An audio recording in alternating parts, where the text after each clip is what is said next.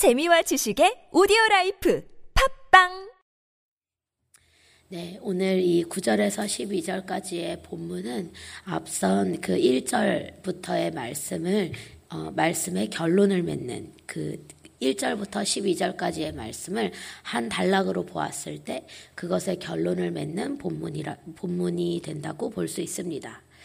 어, 1절부터 12절까지의 본문들을 쭉 살펴보면 어, 크게 두 가지 구조로 나눠져 있는데 첫 번째 하나님께서 권면 혹은 조건을 말씀하시고 그리고 나서 두, 두 번째 그 왜 그렇게 말씀하시는지에 대한 약속과 이유를 나타내시는 것을 볼 수 있습니다. 그래서 1절을 보면 나의 명령을 지키라. 2절에는 왜냐하면 그랬을 때 생명과 평안이 너에게 임할 것이기 때문이다. 또 3절에서 인자와 진리를 붙들라. 4절에서 그러면 하나님과 사람 앞에서 은총과 보화를 얻는 자가 될 것이다. 5절에서 여호와를 의뢰하라. 7절에서 여호와를 경외하라. 9절에서 여호와를 공경하라 말씀하시고 어, 6절과 8절과 10절에서 그러면 고든 길과 그다음 치유와 형통을 약속하신다고 말씀하십니다. 그리고 오늘 11절의 본문에서 징계를 거부하지 말아라. 그러면 12절에 왜냐하면 그것이 아버지의 사랑과 증거가 되기 때문이다. 라고 말씀하십니다. 오늘 그런 구조 속에 있는 본문 중에 오늘 9절에서부터 12절까지의 말씀을 우리가 보게 됩니다. 오늘 구절의 말씀을 먼저 보면 내 재물과 내 소산물의 처음 익은 열매로 여호와를 공경하라 이렇게 말씀하십니다. 공경하라라는 단어는 카베드라는 단어로 무겁다, 그 다음 엄중하다라는 뜻을 가지고 있습니다.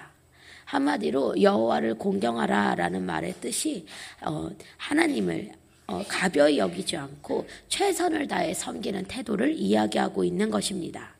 오늘 내 재물과 내 소산물의 처음 익은 열매로 여호와를 공경하라. 내 재물과 내 소산물의 처음 익은 열매로 여호와를 어, 최선을 다해 섬겨라라고 말씀하고 계시는 것입니다. 그러면 이 처음 익은 열매라고 말씀하실 때 이 처음 익은이라는 단어의 뜻 단어는 레시트라는 단어인데 이 단어는 어, 시간적으로의 처음을 이야기하는 정도가 아니라 어, 내가 최선을 다하는 그 정도의 처음을 이야기하시기도 합니다. 한마디로 계속해서 최선을 다해서 하나님을 공경할 것을 우리에게 권면하고 있는 것입니다. 그것이 내 재물과 내 소산물 한마디로 우리가 가진 물질로 물질들에서부터 하나님을 최선을 다해 공경하는 최선을 다해 섬기는 그 최선의 삶을 살라고 말씀하시는 것입니다. 어, 그것이 곧 하나님의 존재와 그 주권을 인정하는 외적인 표현이 되기 때문입니다. 오늘 그분이 나의 주인이 되시고 오늘 그분이 나의 삶에 존재하시고 그 하나님께서 나의 삶을 다스리신다는 것을 그 하나님께 주권이 있습니다라는 그 고백을 우리가 드릴 수 있는 어, 가장 정확한 그 외적인 표현이 바로 나의 재물과 나의 소산물의 처음 익은 열매로 최선을 다해 하나님을 섬기는 삶을 사는 것이라고 오늘 말씀하고 계시는 것입니다. 그러면 11절에 약속하십니다. 내 창고가 가득히 차고 내 포도즙 틀에 새 포도즙이 넘치리라 라고 말씀하십니다. 여기서 말씀, 말씀하시는 새 포도즙은 어, 압착 전에 먼저 받은 포도주로 만든 귀한 포도즙을 이야기합니다. 한마디로 최상의 것, 아주 귀한 것, 최고의 포도즙으로 하나님이 우리의 포도즙 틀에 넘치게 하시겠다고 말씀하시는 것입니다. 이 넘치리라라는 단어의 뜻을 살펴보면 넘쳐난다는 단어의 단어 뜻도 있지만 남아 돈다라는 단어의 뜻도 있습니다. 한마디로 하나님은 우리가 우리가 드릴 수 있는 최선의 것으로 하나님을 다 어, 최선의 것을 다해서 하나님을 섬겼을 때 하나님 그분이 우리에게 주시는 최고의 것을 넘치도록 주신다고 말씀하시는 것입니다. 하나님은 인색한 분이 아니라 최고의 것을 넘치도록 부어주시는 선하신 하나님이라고 이야기하고 계시는 것입니다. 오늘 이 9절 10절의 말씀을 한마디로 정리하면 무엇입니까? 최선의 제물로 여호와께 제사하라라고 말씀하고 계십니다. 최선의 제물이란 다시 말하면 최선의 시간이 될 수도 있고 최선의 행동이요 또 최선의 물질이요 또 이것을 전체적으로 크게 큰 개념으로 다시 한번 살펴보면 최선을 다해서 나를 드리라고 오늘 말씀하고 계시는 것입니다. 어떻게 하면 하나님 앞에서 최선을 다해 나를 드릴 수 있습니까? 어, 그것은 곧 하나님 앞에서 매 순간 최선을 다해서 내 삶을 제사로 드리는, 드릴 때에 가능합니다. 한마디로 내 삶 자체를 나 자체를 주님 앞 주님의 그 번제단 위에 올려드렸는데 그런데 내가 거기서 물질을 계산하면서 주님 앞에 드릴 수 있지 않을 것이요 나의 시간을 정해놓고 드릴 수 있지 않을 것이요 오늘 내가 눈을 뜨는 순간부터 눈을 감는 순간까지 심지어 내가 이 하루를 마감하는 그 순간에도 내가 잠을 자는 그 순간도 나의 삶은 주님께 주권이 있습니다라고 고백할 만큼 하나님 앞에 그 나의 전부를 드리는 나 자신을 제물로 드리는 그 최선의 삶을 살라고 말씀하고 계시는 것입니다. 그것이 곧 여호와를 공경하는 자의 삶이라 말씀하십니다. 그렇게 계산 없이 내 한계선 없이 다 드릴 때 하나님께서 예비하신 새 포도주로 우리의 포도주 포도즙 틀을 채워 주신다고 약속하시고 계시는 것입니다. 가장 귀한 것으로 최고의 것으로 채워주신다고 말씀하시는 것입니다. 그렇다면 오늘 하나님 앞에서 우리는 어떤 태도로 살기로 결단해야겠습니까?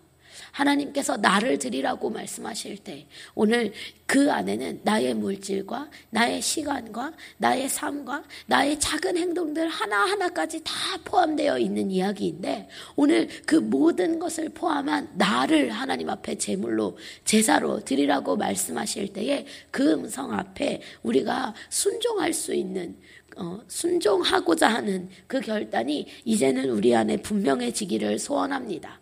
왜냐하면 하나님께서 이미도 선하고 좋으신 것들로 우리의 삶을 채워주셨기 때문에 우리의 삶에 이미도 선하고 좋은 것에 선물을 주셨기 때문에 오늘 내가 받은 자로서 하나님 앞에 그만큼 드리는 행위는 어쩌면 너무나도 당연한 것이기 때문에 그렇습니다. 오늘 하나님이 나에게 이미도 선한 것으로 이미도 좋은 것으로 선물을 선물을 주셨다는 그 믿음과 확신을 가지고 그것 그것이 우리에게 분명하여져서 하나님 앞에 나를 드리는 일이 기쁨이 되기를 소원합니다. 오늘 그 기쁨으로 나를 온전히 제사로 드릴 수 있는 데까지 나아가는 그 순종의 삶을 살 수 있기를 소원합니다. 그리고 11절과 12절에서 말씀하십니다. 내 아들아 여호와의 징계를 경히 여기지 말라. 그 꾸지람을 싫어하지 말라. 여기서 징계라는 단어는 무사르라는 단어로 물리적인 제재나 응징을 통한, 가르침을 이야기합니다. 한마디로 신앙의 훈련을 할 때, 오늘 하나님 앞에서 사는 훈련을 할 때, 우리가 때로는, 어, 매를 하나님께 매를 맞는 순간도 있어야 있을 수밖에 없다고 말씀하십니다. 그리고 또 꾸지람에 대해서 말씀하시는데 이 꾸지람의 의미는 잘못된 길을 바로잡기 위한 어, 책망, 꾸지람을 이야기합니다. 한마디로 하나님께서 우리가 하나님의 길이 아닌 잘못된 길, 나의 길을 선택하면서 갈 때 그때 징계도 하시고 꾸짖기도 하신다고 말씀하시는 것입니다. 그런데 우리는 그 징계를 받을 때 경이 여긴다. 이 경이 여긴다는 단어는 마엔이라는 단어인데 이것의 의미는 감정적으로 싫어하고 거부하는 것을 이야기합니다. 하나님께서 우리를 징계하실 때 그것을 일단 감정적으로 반응하여서 거부하고 싫어하는 그런 우리의 태도가 있다고 말씀하십니다. 그리고 꾸지람을 들을 때 그것을 싫어하지 말라. 그 꾸지람을 싫어하는 우리의 마음은 쿠츠라는 단어인데 그것은 하, 극히 혐오하는 그래서 하나님에 대한 깊은 미움과 절망을 나타냅니다. 또 이것을 어, 이 단어를 70인 역에서는 에클리우라는 단어로 해석했는데 그런데 이 단어의 뜻은 낙심하다라는 단어입니다. 한마디로 싫어한다는 이야기는 하나님에 대한 깊은 미움과 저항, 이것을 가진, 가진 것, 또 낙심까지도 그것을 싫어하는, 그 꾸지람을 싫어하는 마음의 근본이라고, 근본의 동기라고 말씀하고 계시는 것입니다. 오늘 왜 이 징계와 하나님께 매를 맞는 그 순간에도 그것을 싫어하지 말고 그것을 거부하지 말아야 하며 왜 하나님이 우리를 꾸짖으실 때에도 그것을 그것에 대하여서 저항하지 말고 그것으로 말미암아 하나님을 미워하면 안 됩니까? 왜냐하면 그것은 우리를 옳은 길로 인도하시려는 하나님의 사랑이기 때문에 그렇습니다. 그래서 12절에 말씀하십니다. 대저 여호와께서 그 사랑하시는 자를 징계하시기를 마치 아비가 그 아들을 징계함 같이 하시느니라. 한마디로 부모가 그 자녀를 사랑하는 마음에서 절대 위험한 것을 줄 수 없는 것 같이 그런데 그 위험한 것을 달라고 달라고 조르고 그래서 위험한 길 위험한 것을 어, 가, 가지는 것으로 그 위험한 길을 선택할 때 그 부모가 그 자녀를 때로는 훈계하고 때로는 꾸짖고 때로는 매를 들어서라도 그 길을 막을 수밖에 없는 그 부모의 사랑의 마음을 마음이 바로 하나님이 우리를 향한 마음이라는 것을 믿음으로 믿기 때문에 오늘 하나님이 우리를 징계하실 때에도 하나님이 우리를 꾸짖으실 때에도 그것을 경히 여기거나 싫어하는 것이 아니라 그것에 감사함으로 하나님 앞에 반응하라고 말씀하시는 것입니다. 오늘 이 징계와 꾸지, 꾸지람이 무엇, 어떤 것입니까? 어, 이것을 더 쉽게 생각하면, 어, 마치 이런 것과 같습니다. 어, 우리가 곧 계속 직진해서 가면 곧 떨어질 낭떠러지가 있는 그 절벽을 향해 달려가고 있는데 하나님께서 우리에게 비상벨을 울리시는 소리와 같습니다. 이 비상벨 소리는 들으면 굉장히 시끄럽습니다. 그리고 어, 우리를 깨우기 위해서 우리의 그 우리에게 그 위험성을 깨우기 위해서 굉장히 시끄럽고 굉장히 큰 소리로 우리의 귀에 아주 강력하게 울립니다. 그런데 지금 불이 났는데 그래서 이 비상벨이 울리는데 이 비상벨이 시끄럽다고 비상벨을 무시하고 그곳에서 머무를 수 있습니까? 그럴 수 없습니다. 비상벨을 무시하고 내가 그 자리에 있기로 선택하는 것은 내가 여기서 죽겠다고 하는 것과 같은 이야기이기 때문에 그렇습니다. 그것이 곧 하나님의 우리를 향한 징계의 소리요, 꾸지람의 소리인데 그 소리를 듣지 않기로 그 소리가 시끄럽다고 내 귀에 너무 거슬린다고 듣지 않기로 결정하는 순간 우리는 불이 나서 위험한 그 자리에 머물러서 그냥 죽기를 선택하는 것과 똑같은 이야기라고 말씀하고 계시는 것입니다. 그러면 언제 그 징계와 꾸지람이 우리에게 진짜 감사함으로 올 수 다가올 수 있습니까? 그럴 수 있으려면 오늘 내가 있는 자리가 죽을 자리라는 것을 먼저 인정해야 합니다. 내가 죽을 자리를 계속 고집하고 있기 때문에 하나님께서 나에게 징계하시기도 하고, 때로는 인생의 채찍으로 우리를 때리시기도 하고, 때로는 꾸짖기도 하시면서 우리를 지금 그 길에서 돌이키게 하시려고 하시는데 그 소리가 듣기 싫고 그 소리가 받아들일 수 없고, 그래서 그 소리가 들릴 때 끝까지 저항하고 끝까지 싫어하고 끝까지 거부하는 것으로 심지어는 하나님을 미워하기까지, 심지어는 낙심하기까지 이르르는 것이 그것이 곧 내가 이 소리를 듣지 않겠다고 고집 부리는 것과 똑같은 태도라고 하나님 말씀하고 계시는 것입니다. 오늘 어, 하나님께서 어떤 징계와 어떤 꾸짖음으로 우리 모두에게 말씀하십니까? 나 자신에게 말씀하십니까? 오늘 그 음성 앞에 믿음으로 반응할 수 있기를 소원합니다. 믿음으로 반응한다는 것은 다른 것을 이야기하는 것이 아니라 오늘 하나님이 우리에게 징계하실 때, 꾸짖으실 때 그 꾸지람 소리를 듣고 그냥 주님 앞에 엎드리는 것.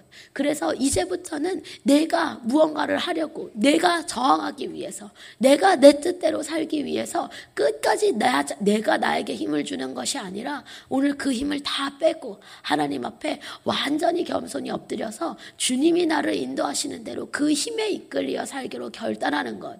그것이 바로 그 징계를 받고 그 꾸지람을 듣는 자의 태도인 줄을 믿습니다. 그래서 오늘 내가 주장하고 있던 모든 생각들과 모든 감정들을 이 시간 우리가 기도할 때 하나님 앞에 내려놓을 수 있기를 소원합니다. 그리고 오늘 나를 최선의 제사로 최선의 제사로 하나님 앞에 제물로 드리기까지 나를 그 번제단 위에 올려놓기까지 결단하는 우리 모두가 되기를 소원합니다. 그랬을 때 하나님께서 가장 귀한 선물로 가장 귀한 것으로 우리의 포도즙들을 차고 넘치게 하시겠다고 말씀하고 계시는 것입니다. 오늘 그 약속을 믿음으로 오늘 그 징계와 꾸지람이 바로 우리를 향하신 하나님의 사랑의 음성이라는 것을 믿음으로 주님 앞에 온전히 엎드리기를 소원합니다. 자기를 완전히 다 포기하고 자기를 더 이상 고집하지 않으며, 않으며 예수님 앞에 온전히 엎드릴 수 있기를 소원합니다. 그랬을 때 우리로서는 상상도 할 수 없을 만큼 가장 좋고 가장 귀한 것으로 채워주시는 하나님, 우리의 삶을 인도하시는 하나님, 가장 선한 길로, 생명의 길로 우리의 삶을 인도하시는 그 하나님 안에서 사는 참 자유와 참 평안을 누리게 될 줄을 믿습니다. 이 시간에 우리 함께 통성으로 기도하실 때에 주님 그동안 내가 계산하고 나의 한계를 분명하게 그어놓고 주님 앞에서 순종한다고 했던 그 모든 한계들을 이제는 벗어버리기를 소원합니다. 그리고 나 자신을 최상, 최상의 제물로 최선의 제사로 주님 앞에 드리기를 소원합니다. 그 재단 위에 올라가서 나의 생각과 나의 감정과 나의 모든 썩은 의지들을 다 불태워버리고 그리고 이제 하나님이 주시는 것으로 살 때 하나님께서 징계하시는 그 소리도 들, 듣게 되고 하나님께서 꾸짖으시는 그 소리도 듣게 되고 그래서 더 이상 우리가 죽을 길을 고집하며 가는 것이 아니라 생명의 길로 하나님의 길로 인도함 받아 순종함으로 따라가는 자들이 되기를 소원합니다. 주님 그동안 주장했던 것들을 주님 앞에 다 내려놓습니다. 없습니다. 하나님, 정말 성령의 불로 다 태워주시옵소서. 그리고 이제 하나님의 음성을 따라 사는 우리들이 되도록 주님 붙잡아 주시옵소서. 오늘 이것이 우리의 기도가 되어지기를 소원합니다. 함께 주님을 크게 세 번 부르시며 동성으로 기도하겠습니다.